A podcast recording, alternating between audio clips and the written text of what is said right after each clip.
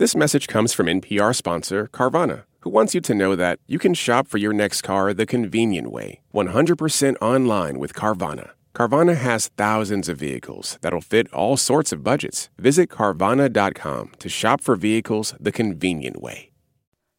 Live from NPR News in Washington, I'm Nora Raum. Members of the Houthi movement are promising a strong and effective response to the latest American airstrike in Yemen. NPR's Peter Kenyon reports the escalating violence is stoking fears of a wider regional conflict. A Houthi spokesman said the latest strikes, whose targets included a radar facility and a military base in Yemen, had no significant impact on the group's ability to attack ships that he called Israel related from passing through the Red Sea. President Joe Biden warned Friday that he could order more strikes if the attacks on vessels don't stop. The Houthis say the motivation for the drone and missile attacks that have driven some shippers to reroute around southern Africa is to show support for Hamas and Hezbollah, two proxy militias funded and armed by Iran. Israel has been launching attacks in the Gaza Strip and across the northern border with Lebanon in the wake of the Hamas surprise attack that killed some 1,200 people on October 7th. Peter Kenyon, NPR News, Istanbul. The U.S. Central Command says search and rescue operations are underway off the coast of Somalia for two U.S. sailors. They were reported missing after conducting nighttime operations this week. Officials say they will not provide additional information until after the rescue mission is completed. A powerful winter storm is sweeping across the northern U.S. and disrupting travel across much of the Midwest and Great Lakes. As NPR's Joel Rose reports, the storm is expected to hamper air travel throughout the weekend. U.S. airlines canceled thousands of flights on Friday, including hundreds at Chicago's airports alone, as they grappled with winter weather. Heavy snow also helped drive delays at airports in Detroit, Milwaukee, and Toronto. In addition, Alaska and United Airlines canceled hundreds of flights as their Boeing 737 MAX 9 jets remain grounded after a panel blew off a plane in midair last week. The Federal Aviation Administration warned that snow in the Great Lakes and Mountain West may continue to disrupt travel through the weekend. Joel Rose, NPR News, Washington. The winter weather is complicating the campaign for the Republican presidential nomination. The Iowa caucuses take place on Monday. It's the unofficial start to the 2024 presidential election. Some candidates are making virtual appearances rather than campaigning in person.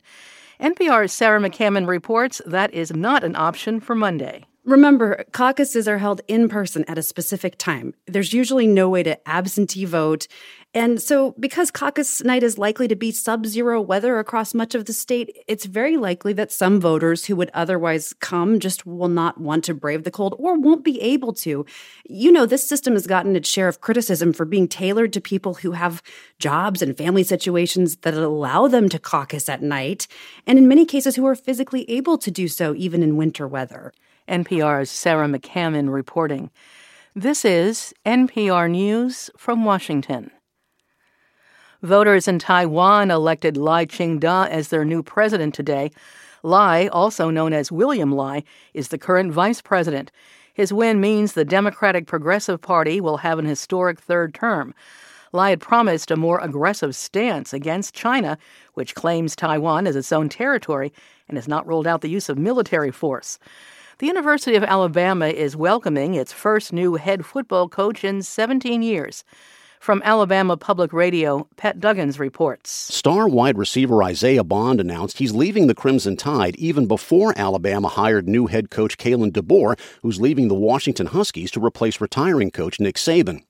But it's not just players who feel affected. Student Olivia Riddell says she came to Alabama from Chicago, partially because of Saban. Everyone who goes to Alabama is diehard Alabama, so I think having that type of fan base definitely was something that made me want to come to the school. Nick Saban led the school to six national titles. DeBoer comes to Tuscaloosa with a record of 25 wins and just three losses over two years at the University of Washington.